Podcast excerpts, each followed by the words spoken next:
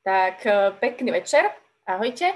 Vítam vás pri najnovšej epizóde našej série rozhovorov naživo s vedcami okolo sveta, e, ktoré pripravujeme pod e, platformou Žijem vedu. Cieľom Žijem vedu je prepojiť slovenských vedcov a navzájom ich spoznať. A toto je aj jeden z dôvodov, prečo sme sa rozhodli začať s touto sériou rozhovorov naživo. Uh, moje meno je Jana a spolu s Lenkou sa uh, budeme dnes pýtať našich hostiek rôzne otázky, ktoré, uh, ktoré sme si my pripravili, ale samozrejme budeme radi, ak sa aj vy budete pýtať. Ak svoje otázky napíšete do četu, my sa ich v priebehu rozhovoru určite opýtame.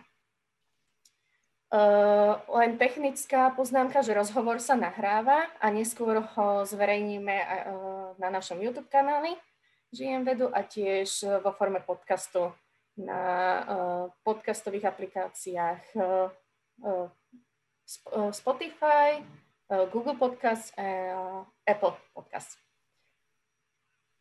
Tak to by bolo asi z tých technických vecí všetko. Mhm. Tak uh, iba pre tých, čo sa pripojili trošku neskôr, ak máte otázky na naše dve hostky, tak sa píšu do chatu a my ich potom vlastne prečítame.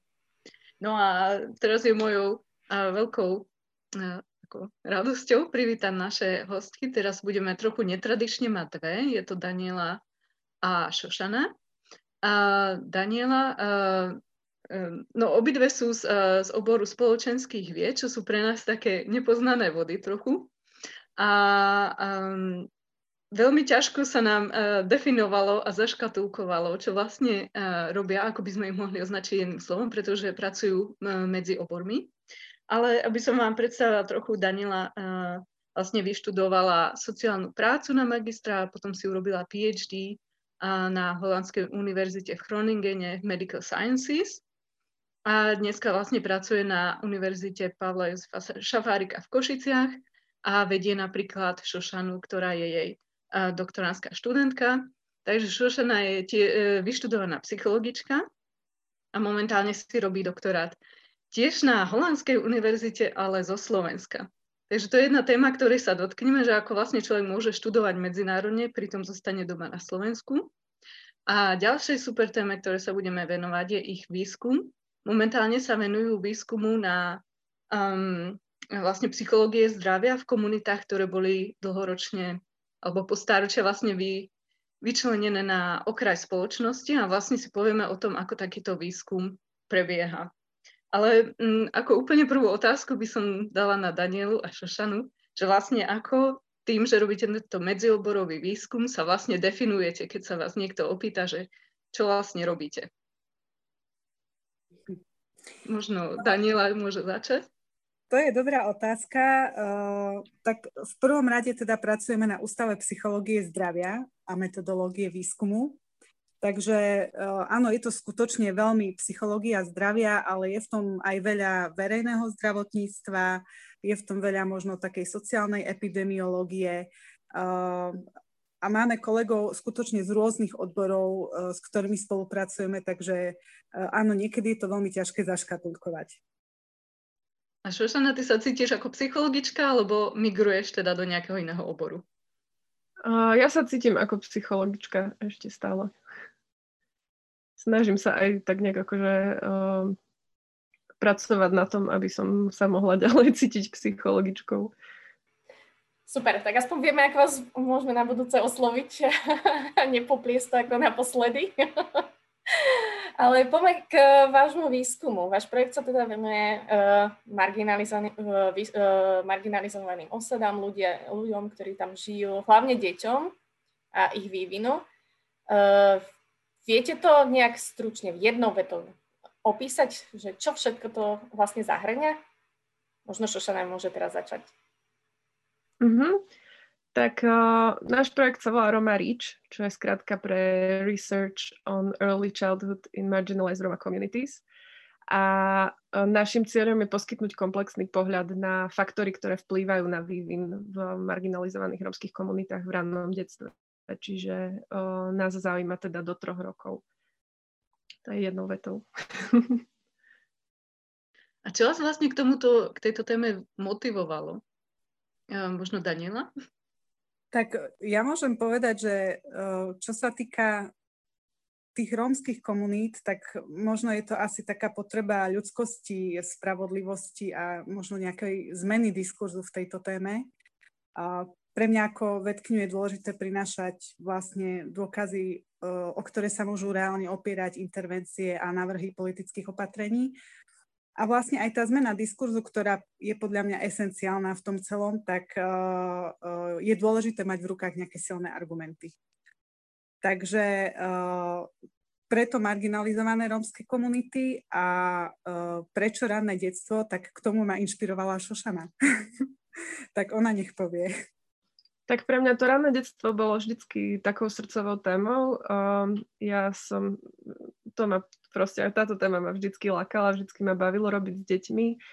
A keď som v Spojených štátoch rok stravila um, ako, pracou ako učiteľka v jasliach a v materskej škole, tak mi prišlo um, veľmi pekné a veľmi zaujímavé, ako sú tie deti z rôznych kultúr hrozne rovnaké v niektorých veciach, ale zároveň ako tie odlišné kultúry, v ktorých vyrastajú, uh, formujú ich, ich povahy a a preto som bola rada, keď som sa vrátila domov, že som dostala príležitosť vlastne robiť na niečom takomto. Aj preto, že si myslím, že uh, fakt v tom rannom detstve začína tá nespravodlivosť, ktorá sa potom uh, s tými deťmi tiahne celý život.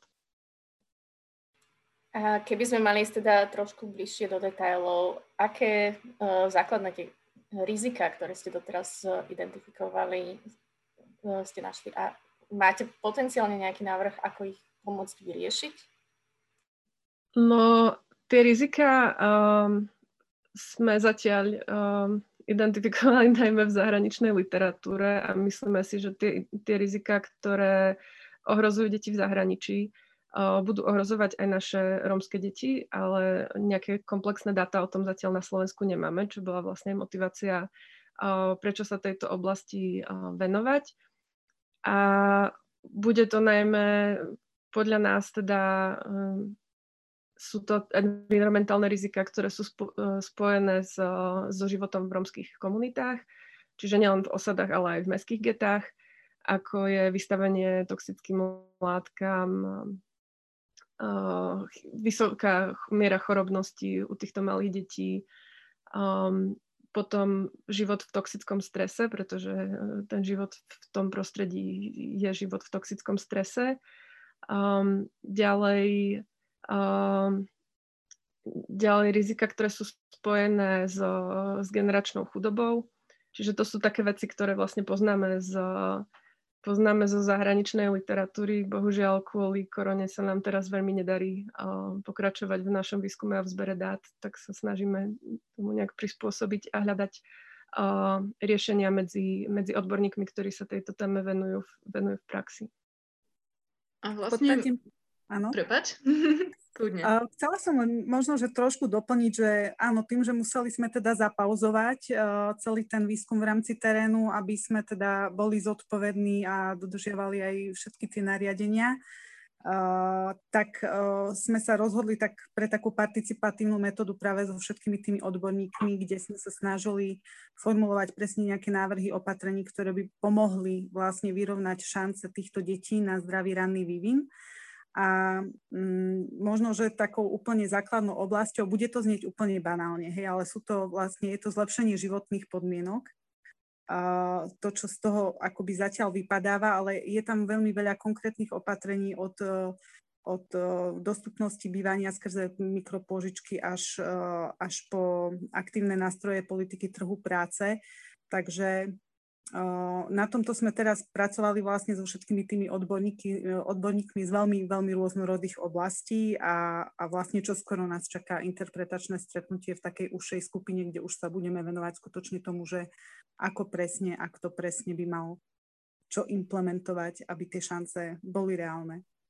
Čiže bude to mať aj reálny potom kvázi vplyv na prácu s tými deťmi každodennou.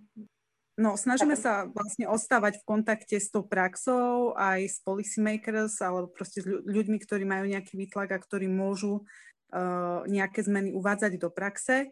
Uh, práve preto, aby to nebolo takéto odtrhnuté od reality. A veľmi dúfame teda, že tie naše výsledky sa, sa budú používať uh, pri tvorbe politík. Uh, momentálne sa formuje uh, nová stratégia začleňovania a tak ďalej, takže uvidíme, že čo sa z toho podarí. Vlastne mňa by zaujímalo, že keď odhliadneme od tejto korony, predtým, než nejaká pandémia nastala, ako vlastne taký váš výskum prebieha a ako mm, vlastne zbierate tie dáta, keby ste nám to mohli tak priblížiť. Uh, možno Šošana? Mm-hmm. Tak uh, náš projekt má dve také časti, alebo respektíve tri, a teda keby nebola, keby nebola korona. A prvou, prvou časťou je vlastne vytvoriť alebo overiť nejaký nástroj, ktorý bude dostatočne kultúrne senzitívny. A tým nástrojom v spoločenských vedách my myslíme dotazník. Dotazník, ktorý jednak sa zameriava na ranný vývin dieťatka, ale takisto dotazník, ktorý sa zameriava na nejaké rodičovské praktiky alebo stratégie a dotazník, ktorý sa zameriava na socioekonomický status, ktorý nám dokáže vlastne aj v tej najnižšej socioekonomickej vrstve tých ľudí nejak rozlišiť, pretože aj v rámci rómskych komunít existujú ľudia, ktorí vlastne je to tam dosť rozvrstvené, tie socioekonomické podmienky. Čiže v prvej, v prvej fáze sa snažíme vlastne overiť, overiť, či tento dotazník je validný a či je kultúrne senzitívny. Čiže či už zo, z povahy tých otázok neznevýhodňuje, neznevýhodňuje rómske deti.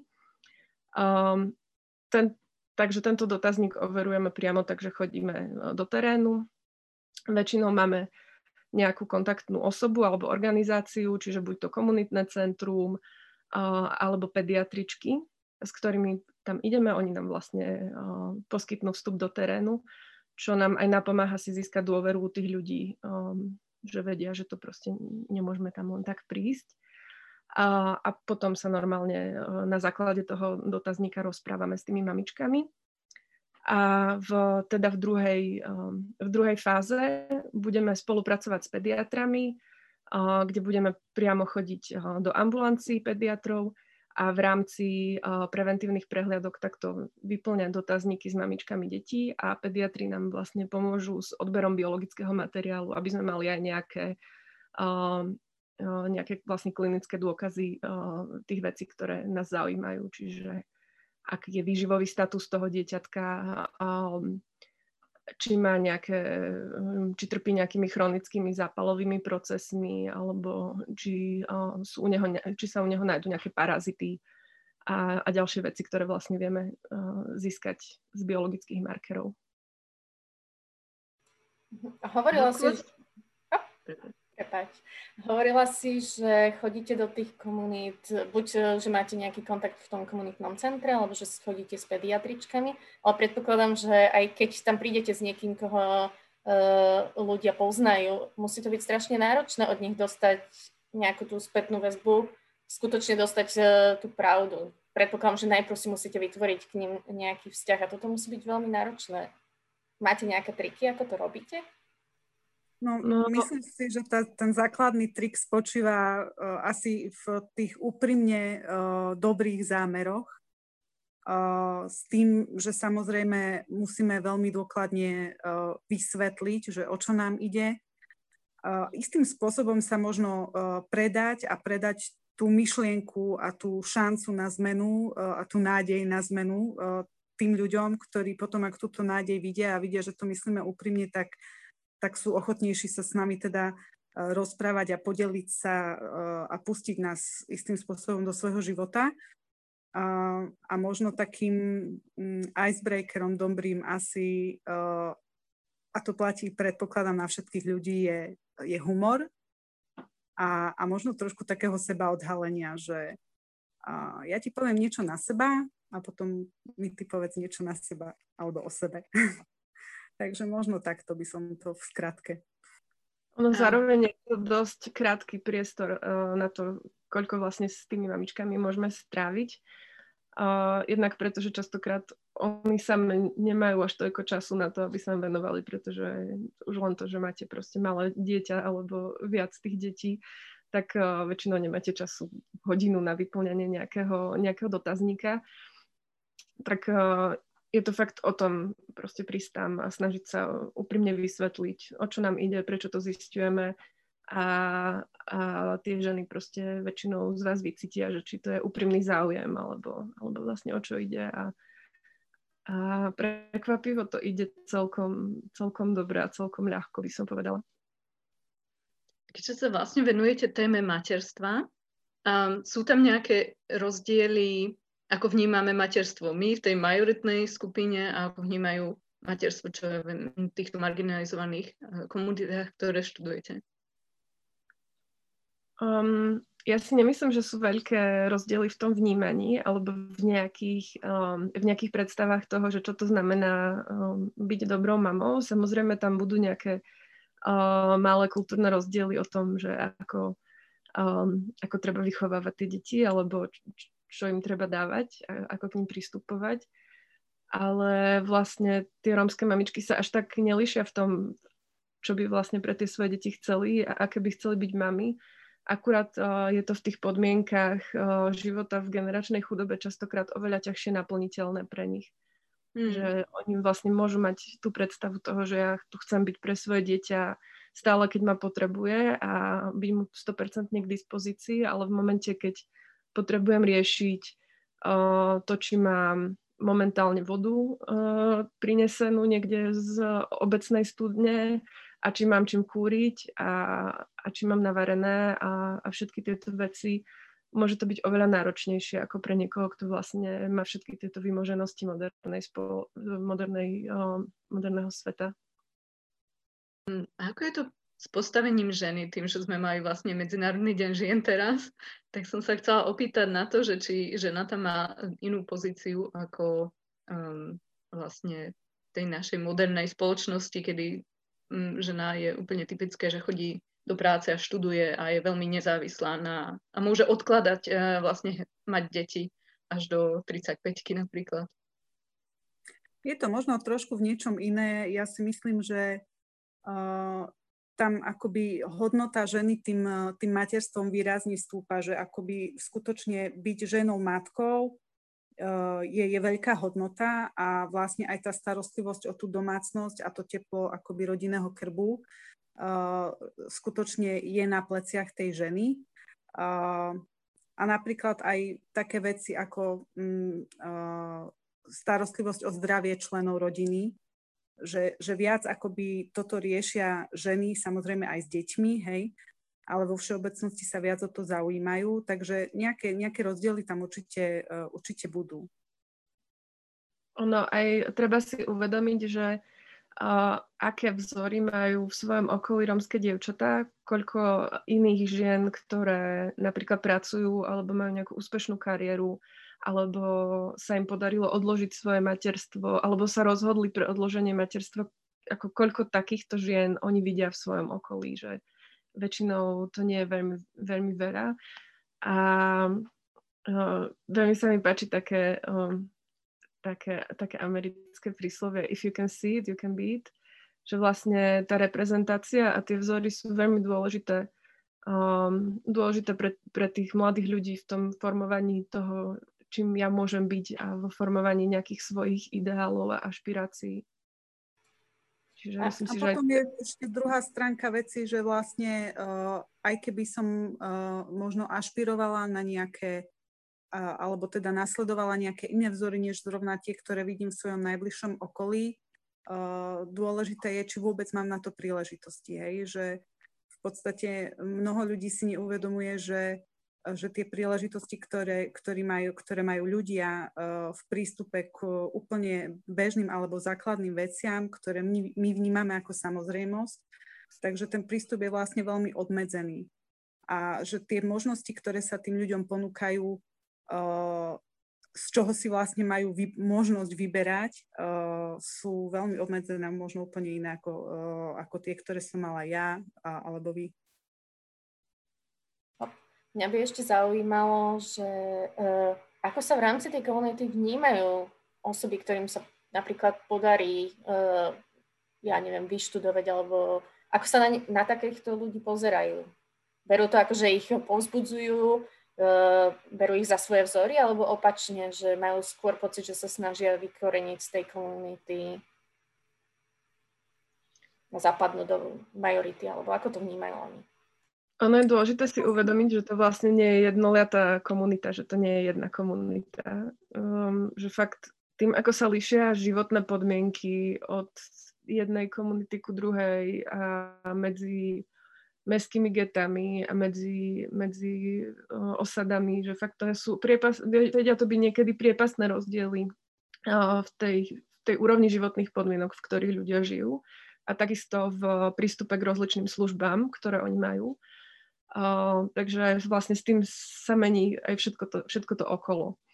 Ale uh, vlastne je nejaká teória uh, socioekonomických vrstiev, ktorá hovorí, že keď človek ašpiruje na vystúpenie zo svojej socioekonomickej vrstvy a prestup do inej socioekonomickej vrstvy, čiže uh, zlepšiť vlastne svoju pozíciu, tak uh, tým vlastne ako keby opúšťa celý ten svoj okruh známych a rodiny a, a vlastne zrazu že bez ohľadu na to, ako veľmi je to náročné, tak zároveň dáva tým ľuďom z tej svojej vlastne z toho svojho okolia najavo, že mne sa vlastne nepačí tento spôsob života, tým pádom mne sa nepačí spôsob života, ktorý žijete vy a, a odchádza ako keby z toho, z toho, čo žil predtým, do niečo úplne iného. Čiže niekedy to znamená fakt ako uh, prísť o tú rodinu alebo prísť o, ten, uh, prísť o tie svoje sociálne väzby. Čiže ono to môže byť fakt ťažké aj v tom, že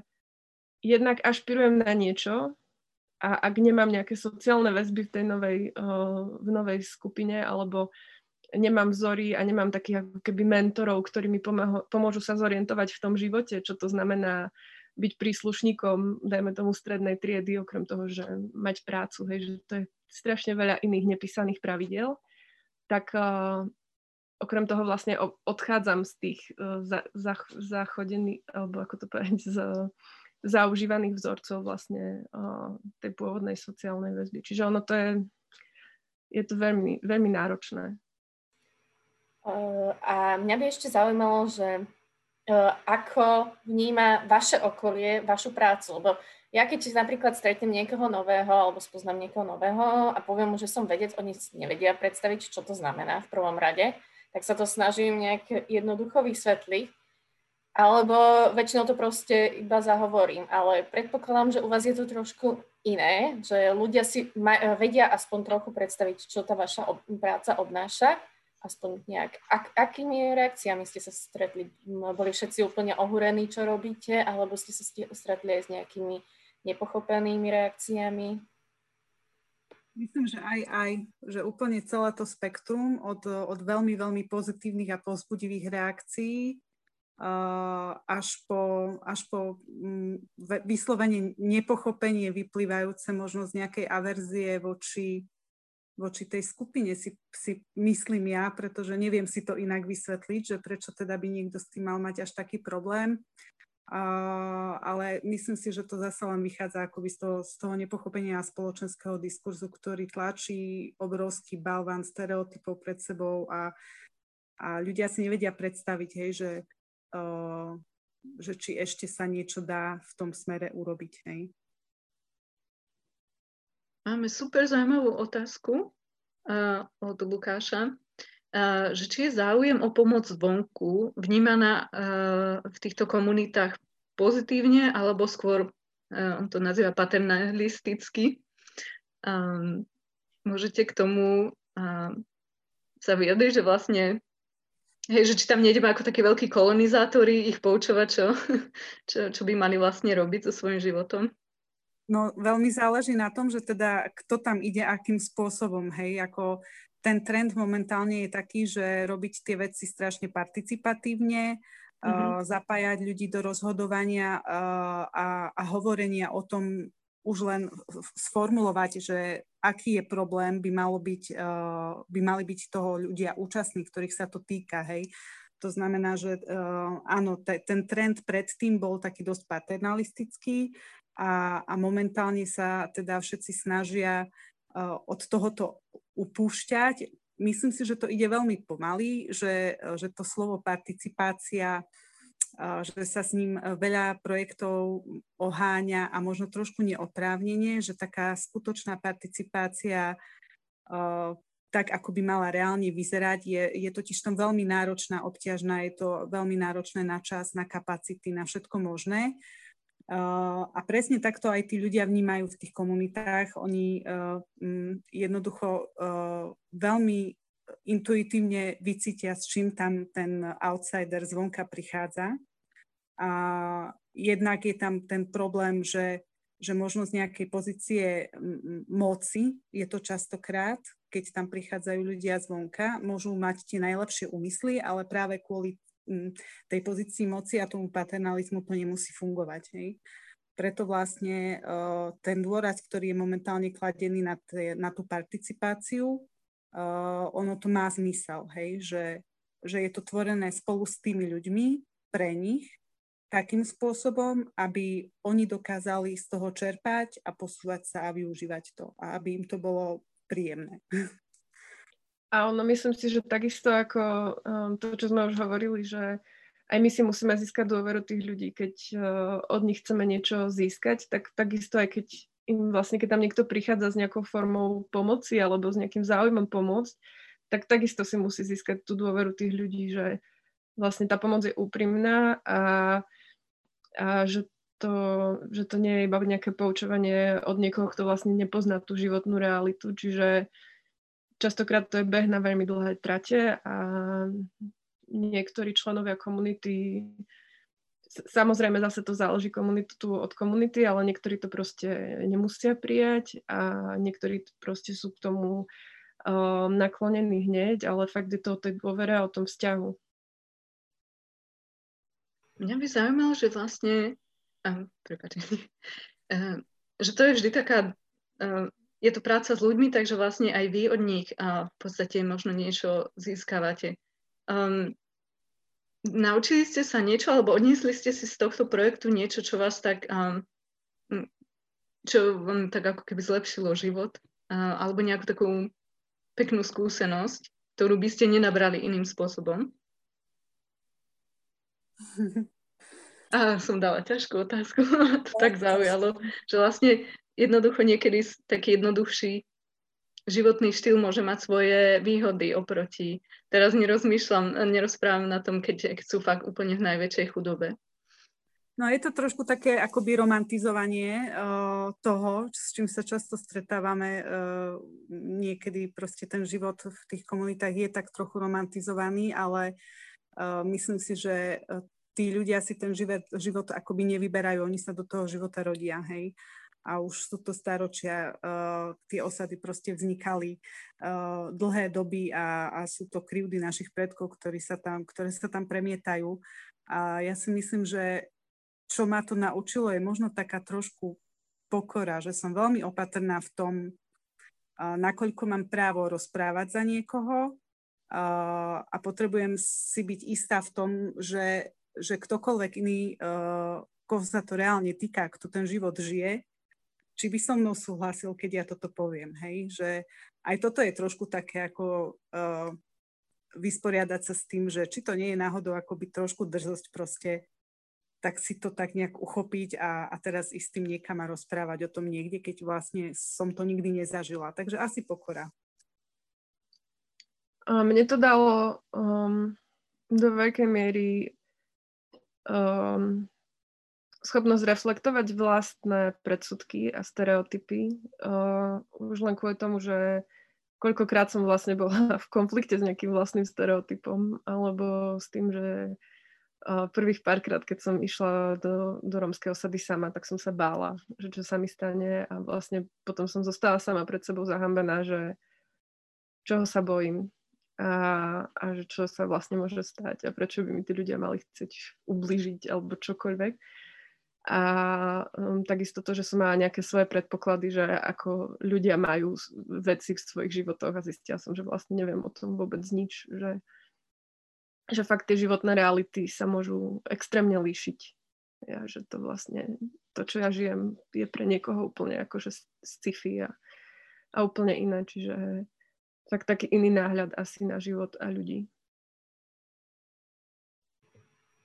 Ja som sa chcela ešte spýtať, toto je veľmi náročná, ťažká práca, predpokladám, že aj pre vašu psychiku a pre všetko, ale určite počas tých návštev v komunitách alebo pri spracovaní dát alebo pri komunikácii musia tam byť nejaké momenty, ktoré uh, to tak trošku nadľahčí, alebo možno taký trošku vtipný zážitok. Máte niečo také? Nech to trošičku odľahčíme. Uh, akože do, celkom veľa. a ono je to, podľa mňa hlavne je to, je to príjemná práca a, a zábavná. Akože tie témy sú ťažké, ale, ale keď už potom prichádzate do, do niek- na niektoré miesta viackrát a s tými ľuďmi sa skamarátite a, a môžete si pokecať, uh, tak je to, je to strašne príjemné, akože je to normálne také ľudské a vtipný zážitok, tak mňa keď sa niekto pýta, že čo sú najhoršie veci, aké sa mi stali v rómskych komunitách, tak mám dva zážitky uh, že sa ma raz niekto opýtal, že či som, či som tehotná alebo iba tlustá, čo si teda nemyslím, že som. A druhý bol, uh, že fakt, že najhorší zážitok, ktorý sa mi stal, tak raz som uh, na, na namrznutých schodoch na Luniku 9 v, v bytovke sa pošmykla a spadla na svoju holandskú školiteľku. Tak to, to najhorší, najhorší môj zážitok, keď sa ľudia pýtajú, že čo sú najhoršie veci, aké sa mi stali, tak, tak tento, tento incident. Mne sa asi nič uh, také akože výrazne vtipné nestalo, ale áno, sú momenty, kedy vlastne uh, už sa zbližíte s tými ľuďmi a, a ak, sú teda na to, ak je na to priestor a príležitosť a vlastne vystúpite z tej pozície toho výskumníka a tí ľudia tiež vystúpia z tej pozície nejakého vášho objektu skúmania, ak to tak mám hlúpo nazvať. A, a, a už ste vlastne už len na tej ľudskej rovine mm, sa tam proste potom už dejú tie, tie normálne veci a je tam humor. Ja si myslím, že oni majú títo ľudia veľmi radi humor a radi sa smejú, takže vie to byť veľmi zábavné. Máme ešte otázku v čete od Branislava. Sú aj nejaké predsudky, ktoré môžu mať členovia rómskych komunít voči majorite, ktoré musíte pri výskume prekonávať? No samozrejme sú, lebo uh, treba si uvedomiť, že vlastne aké majú Rómovia skúsenosti s, s príslušníkmi majority, hej, že, že tým, že tá majorita je často fakt nepriateľsky uh, naladená voči ním a, a, a stigmatizujúco a, a vlastne tam fakt oni zažívajú tie, to, to odsudzovanie a odsúvanie denne. Uh, tak vlastne tie ich zážitky s tou majoritou tiež nie sú veľmi príjemné a oni častokrát cítia buď to strach, alebo môžu cítiť nepríjemné pocity pri stretnutí, čiže niekedy to fakt môže byť také, že oni sa na nás dívajú aj tak trošku akože inštitucionálne alebo úradnícky, alebo uh, niekedy nás vnímajú ako, alebo teda ja som sa stretla s tým, že, že sa na mňa dívali ako na nejakú autoritu, hej, a Mm, že proste ma kladli niekde na úroveň nejakej, nejakej lekárky alebo učiteľky alebo niekoho, kto proste vystupuje v pozícii nejakého odborníka, ale ja som fakt sa snažila od nich získať nejakú informáciu, že, že mi prišlo, že v tom momente vlastne oni boli tí odborníci na ten svoj život, ktorý mňa zaujímal. Ale samozrejme tam tam predsudky sú v zmysle toho, neviem, čo môžem od tohto človeka čakať, lebo nemám dobré skúsenosti s inými ľuďmi, ktorí vyzerajú rovnako. Daniela, dodala by si niečo? Alebo to Šošana dobre Ja len hlavou úplne to, ja si myslím, že to úplne, eh, že to úplne vystihla. Že, že ako keby to, že, že sú ľudia nedôverčiví, tak uh, oni vedia prečo. Hej, že, uh, už veľakrát a, a špeciálne ako je mnoho komunít, ktoré sú veľmi pravidelne navštevované odborníkmi alebo s rôznymi uh, organizáciami alebo uh, chodia tam s rôznymi intervenciami a je to už mnoho rokov a, a stále tam niekto príde a niečo slúbi, uh, prípadne niečo do kafre alebo alebo proste to nejak nevypáli, alebo tam chodia delegácie, ľudí sa pozerať, hej, že ako na Slovensku vyzerajú komunity a to sú pre týchto ľudí podľa mňa veľmi akože také ne, ne, nepríjemné uh, zážitky, hej, že um, uh, čo z toho oni majú, že my tam uh, chodíme s tými našimi šialenými vymyslami. Hej. Hej, nám sa to asi tiež nepáčilo, keby niekto za nami chodil do našich domov a skúmal nás ako nejakých škrečkov výskumných alebo niečo, ako sa správame. Že ono to fakt môže byť niekedy také pocity ako aj zraňujúce a ponižujúce, ktoré oni zažili v minulosti a, a potom akýkoľvek dobrý môže byť úmysel, s ktorým tam prichádzajú či už výskumníci, výskumničky alebo niekto, kto proste prichádza s víziou, že ja vám tu teraz pomôžem a vás spasím a hoci ako dobrá môže byť tá myšlienka, tak tí ľudia proste majú, že sú úplne oprávnené tie ich obavy z toho. To, nie je to zoo, nemali by sme sa k tomu správať proste tak, že teraz sa ideme pozrieť, ako sa tu žije ľuďom. Stále sú to v prvom rade ľudia. A ty si, Šošana, spoz... teraz trochu tak premostil, lebo by som sa veľmi chcela dostať aj k tomu, že vlastne ako to vaše štúdium prebieha. Ty si spomenula holandskú hostiteľku. Takže ona ťa ako prišla pozrieť a mm, ty máš, no nie hostiteľku, myslela som a školiteľku. školiteľku, áno. Môžeš nám porozprávať, ako to vlastne prebieha, ako to robíš vlastne to štúdium takto uh, v dvoch krajinách a, a ako, akú odozvu má uh, tvoj výskum v Holandsku?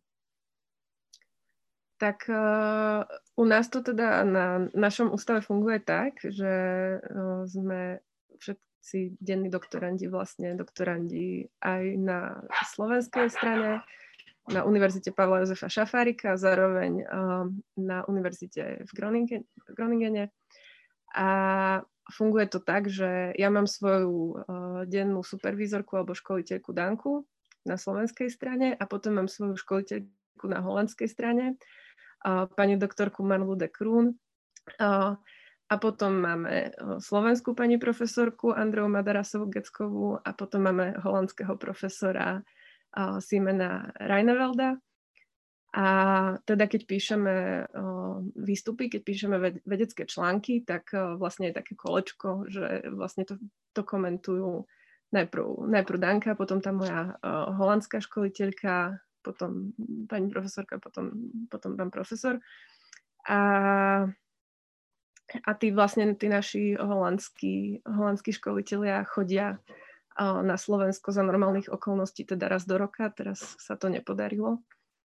No a keď sme napísali tento projekt, ja keď som vlastne nastúpila na to štúdium, tak keď prišla prvýkrát moja školiteľka, pani doktorka Marlu de Kroon, do Košíc, tak sme cítili takú potrebu vlastne je tú tému priblížiť, lebo ona síce pracovala s nejakými deťmi, ktoré sú ohrozené chudobou v Holandsku, ale nikdy sa vlastne nestretla s takto extrémnou chudobou.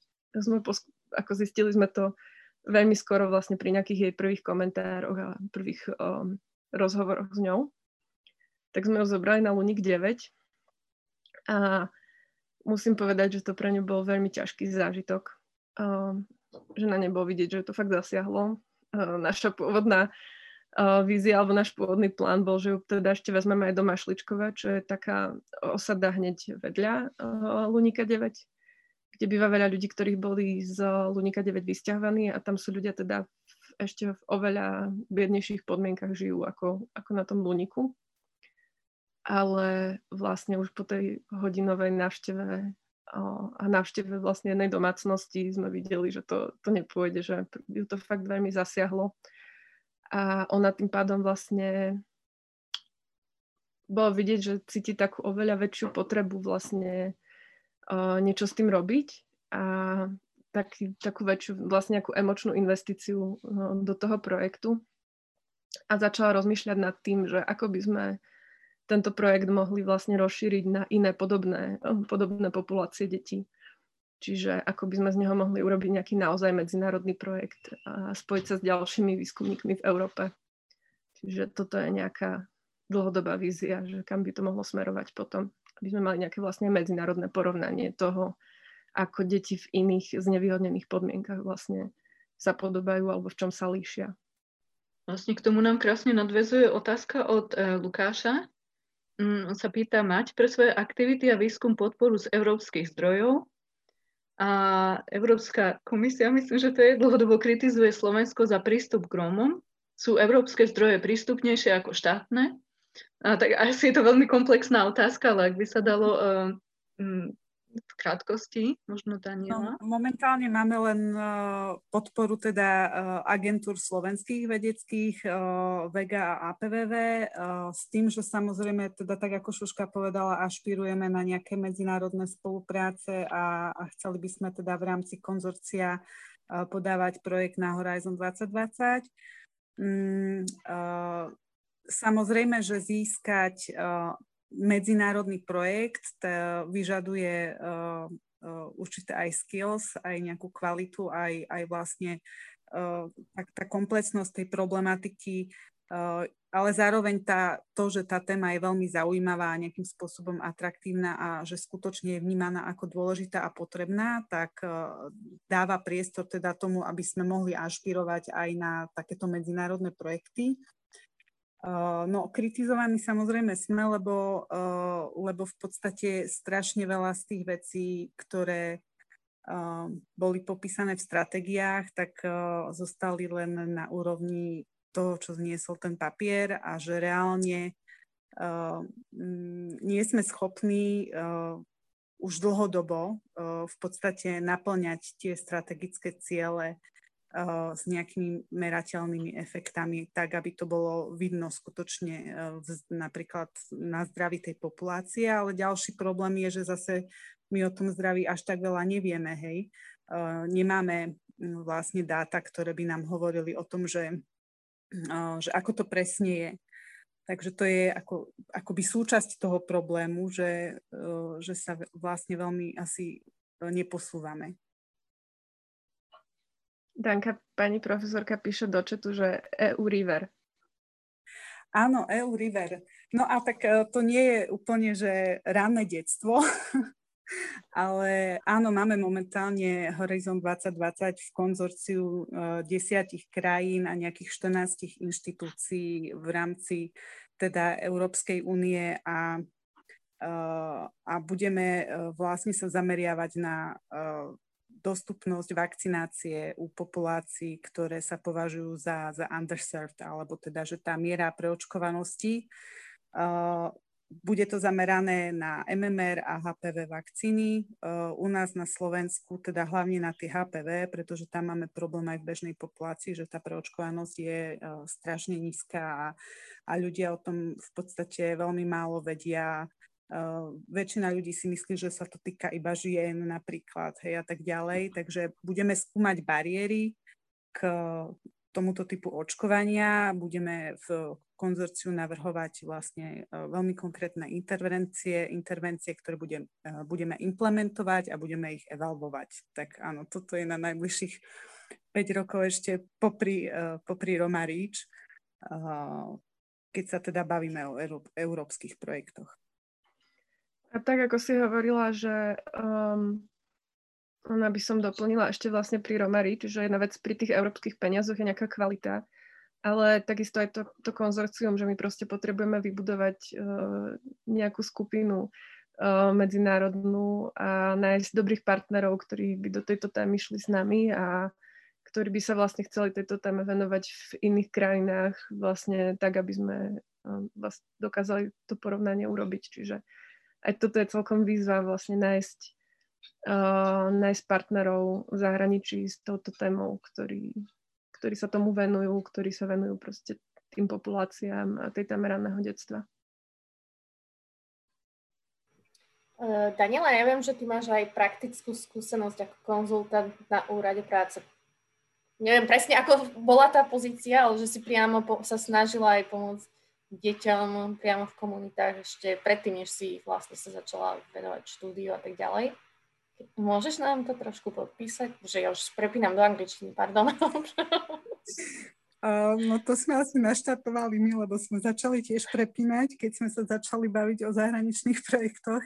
Uh, áno, ja som uh, vlastne, uh, keď som skončila bakalára na sociálnej práci, tak som začala pracovať na úrade práce na oddelení sociálno-právnej ochrany detí a sociálnej kurately. A, a počas uh, tejto práce, kde som vlastne dva roky bola na zastupovanie uh, kolegyne, ktorá bola na materskej dovolenke, tak som ešte dokončovala magisterské štúdium. A áno, tam bol môj vlastne prvý kontakt uh, s marginalizovanými romskými komunitami, ale bolo to také úplne z iného súdka. Ja som vlastne zastupovala štátnu inštitúciu, ktorá uh, vo väčšine prípadov pôsobí uh, v rámci komunít tak skôr represívne a mm, je to veľmi náročná práca a, a akože je, bolo pre mňa ťažké vstupovať do, do osudov ľudí a detí a rodín. A, mm, ale myslím si, že mi to strašne veľa akoby dalo z toho, z toho kontaktu s realitou. Takže uh, áno, potom vlastne, keď som ukončila magisterské štúdium, tak uh, bola možnosť, že teda či vstúpim do stálej štátnej služby alebo teda pôjdem niekde ďalej a vtedy vlastne prišla, uh, prišiel, dostal sa mi do ruky leták uh, na, na, na um, to štúdium vlastne v Chroningene v spolupráci teda uh, UPS Chroningen a mne to prišlo, že ako keby to písali pre mňa ten leták, takže som išla. No, keď sme vlastne pri tom, um, Vedeli by ste povedať, sú tam nejaké zásadné rozdiely, ako sa pristupuje k štúdiu medzi tým holandským a slovenským systémom? Alebo sa vám úplne ľahko prepína z jedného na druhý? A ja k tomu ešte dodám, existujú aj iné univerzity, ktoré majú podobnú uh, dohodu s uh, univerzitou uh, ja, uh, Maria, teraz mi to úplne vypadlo. Je peš. uh, tá, tá, tá druhá odpoveď na tú druhú otázku je jednoduchšia, že áno, existujú. V rámci aj našej univerzity myslím si, že každá fakulta má takúto zmluvu. Vlastne na, na, na báze bilaterálnej zmluvy sa uskutočňuje viacero takýchto PhD programov. Viem, že máme uh, takéto zmluvy s uh, francúzskými, španielskými univerzitami a tak ďalej. S českými samozrejme toho je viacej. A určite nie len naša univerzita, ale myslím, že dnes už je to celkom akoby taký bežný model, že, že tieto možnosti a tieto medzinárodné vzťahy majú tie univerzity vybudované a že, že sa dá teda študovať double degree alebo uh, alebo nejaké bilaterálne štúdium, teda štúdium na základe bilaterálnej zmluvy aj, aj inde a v iných odboroch. Ja by som dodala k tej prvej otázke. Um, ja mám teda také, akože mám skúsenosti z rôznych vysokých škôl z rôznych krajín. Um, teda zo slovenskej vysokej školy iba s tým doktorátom. Ale musím povedať, že možno je to tým špecifikom uh, toho doktorského štúdia, že vlastne tých predmetov už je málo a väčšinou to vyžaduje iba proste nejakú, uh, nejaký výstup, čiže napísať nejaký článok alebo, alebo niečo podobné a zo pár konzultácií k tomu, že už to nie je vlastne nejaký typický, typický formát toho, že, že sedím na seminároch alebo prednáškach. Uh, teraz mám jeden holandský predmet, uh, ktorý sa týka etiky v výskume. A tam vlastne to funguje tak, že každý týždeň má niekto prezentáciu, pre, prezentuje nejaký etický problém, ktorý sa týka priamo jeho výskumu.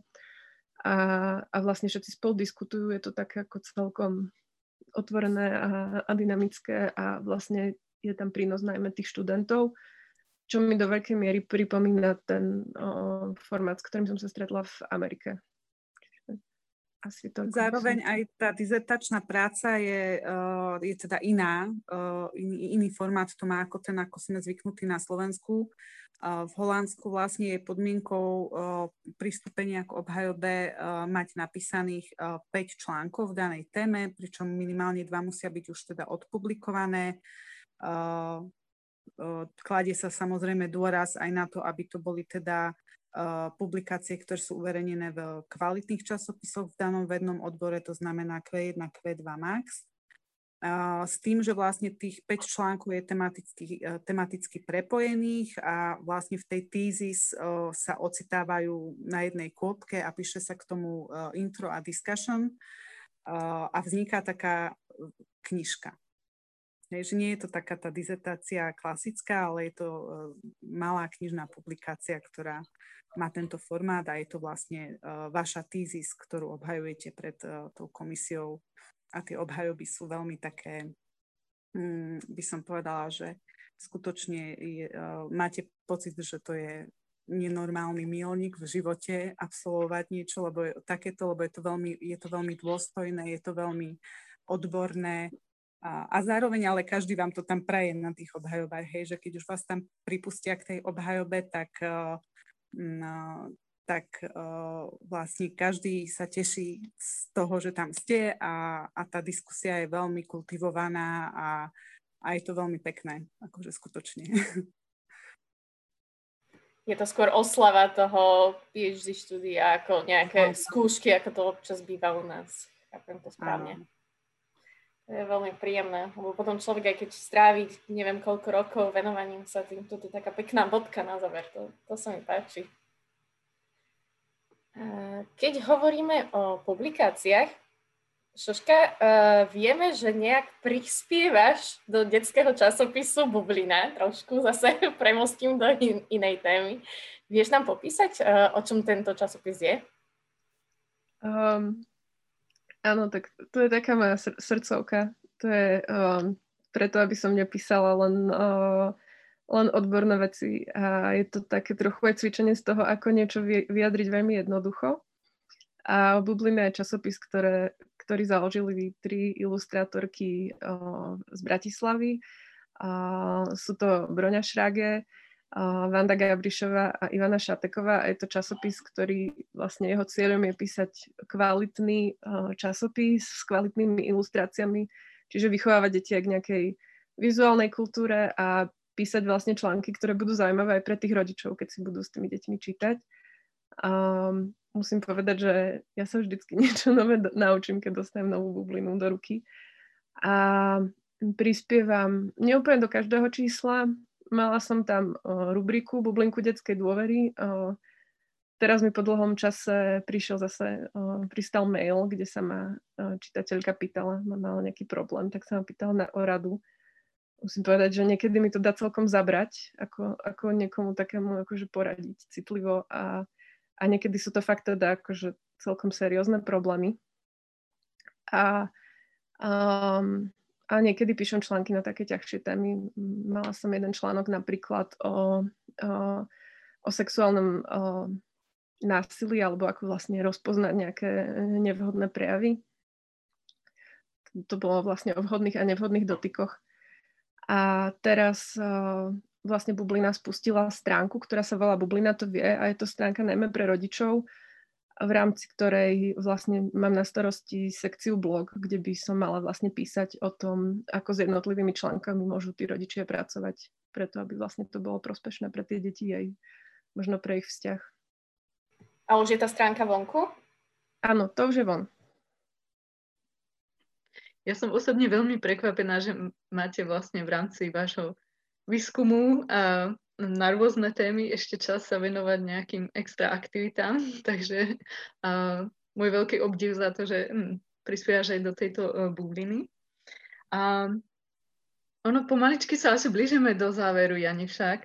Tak uh, ešte tak, pre mňa to bola hrozne zaujímavá téma a veľmi rada by som sa rozprávala aj dlhšie, ale už to uh, pomaličky ukončíme, ale na záver väčšinou sa pýtame, uh, našich hostí, či majú nejaké odporúčanie na ich obľúbenú knižku alebo film. Môže to byť v rámci um, spojené s, e, s vašim výskumom alebo aj kľudne niečo, nejakú knižku, pri ktorej sa odreagovávate. Možno Daniela? Um, tak uh, taký akože na, na odreagovanie, ale zároveň možno, že film dobrý na uh, určité citlivenie voči, voči téme a voči nespravodlivosti, ktorá je často prítomná práve na nejakom etnickom princípe, tak uh, ja som, uh, posledný film, pri, ktorým, pri ktorom som sa zrevala, bolo Just Mercy. To bol uh, od Hačika prvý film, pri ktorom teda upadla slza. Tak možno, že toto by som odporúčila alebo potom pre ľudí, ktorí uh, majú maximálne tak 20 minút a sú ochotní tomu venovať 20 minút, ale zároveň sa o tej téme uh, chudoby možno niečo viac dozvedieť, tak odporúčam uh, TEDx prednášku od Rutgera Bregmana Poverty isn't lack of character, it's lack of cash. A skúste si to vygoogliť a pozrieť. Je tam veľmi veľa veľmi zaujímavých uh, myšlienok a takých oči otvárajúcich momentov možno pre ľudí, ktorí uh, sa bežne touto téma, témou nezaoberajú. Ja mám tiež dva odporúčania a týkajú sa teda skôr toho ranného detstva. Uh, prvý je skvelý dokument na Netflixe, ktorý sa volá Babies a je o rôznom, rôznych výskumoch uh, s babetkami. Je to super, je to akože, je to krásne natočené, je to také lighthearted a je to veľmi zaujímavé.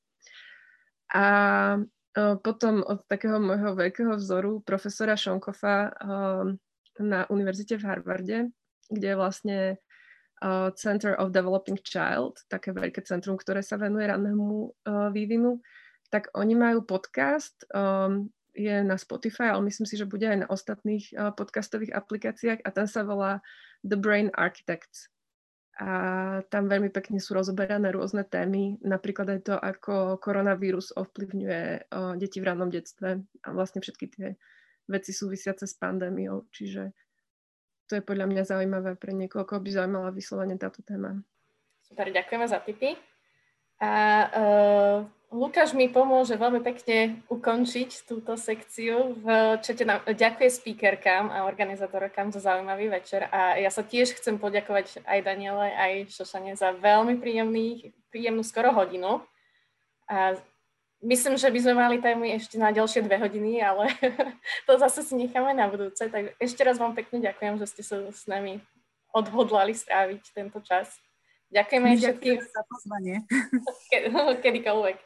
Ďakujem tiež aj všetkým, čo sa dnes zúčastnili naživo, ktorí nám prispievali do četu, pýtali sa alebo len počúvali.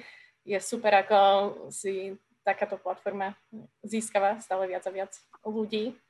Počty nám každý krát narastajú, tak ďakujeme aj vám. A ako som už spomenula na začiatku, celý rozhovor je nahrávaný a bude možné ho si vypočuť ešte raz na YouTube alebo ako podcast, čo už čoskoro. A Informácie o ďalších častiach sa uh, dozviete uh, na Facebooku, na sociálnych sieťach. Uh, budeme o tom dávať všade možne vedieť. Ale už teraz vám zra- chcem povedať, že o mesiac sa stretneme s ďalším super hostom, bude to Daniel Šagát. A Dano pôsobí ako hostujúci výskumník. Teraz neviem, ako sa to presne číta, vlastne Vrije University. Viete mi povedať, jak sa to správne vyslovuje? Asi nie, to je jedno, spýtame sa dále. Uh, je tiež uh, Associate Editor v New Space, čo je časopis, ktorý sa vraj venuje uh, vesmírnemu priemyslu a inováciám a pôsobí tiež ako mentor. Takže bude zase kompletne z nového odboru, o ktorom neviem absolútne nič. Dúfam, že sa pridáte a že sa budete tiež pýtať veľa otázok, tak ako dnes. A ak poznáte niekoho, koho by sme mali osloviť, kto by bol zaujímavým hostom do tejto našej malej session, dajte nám určite vedieť. Budeme radi za každý nápad.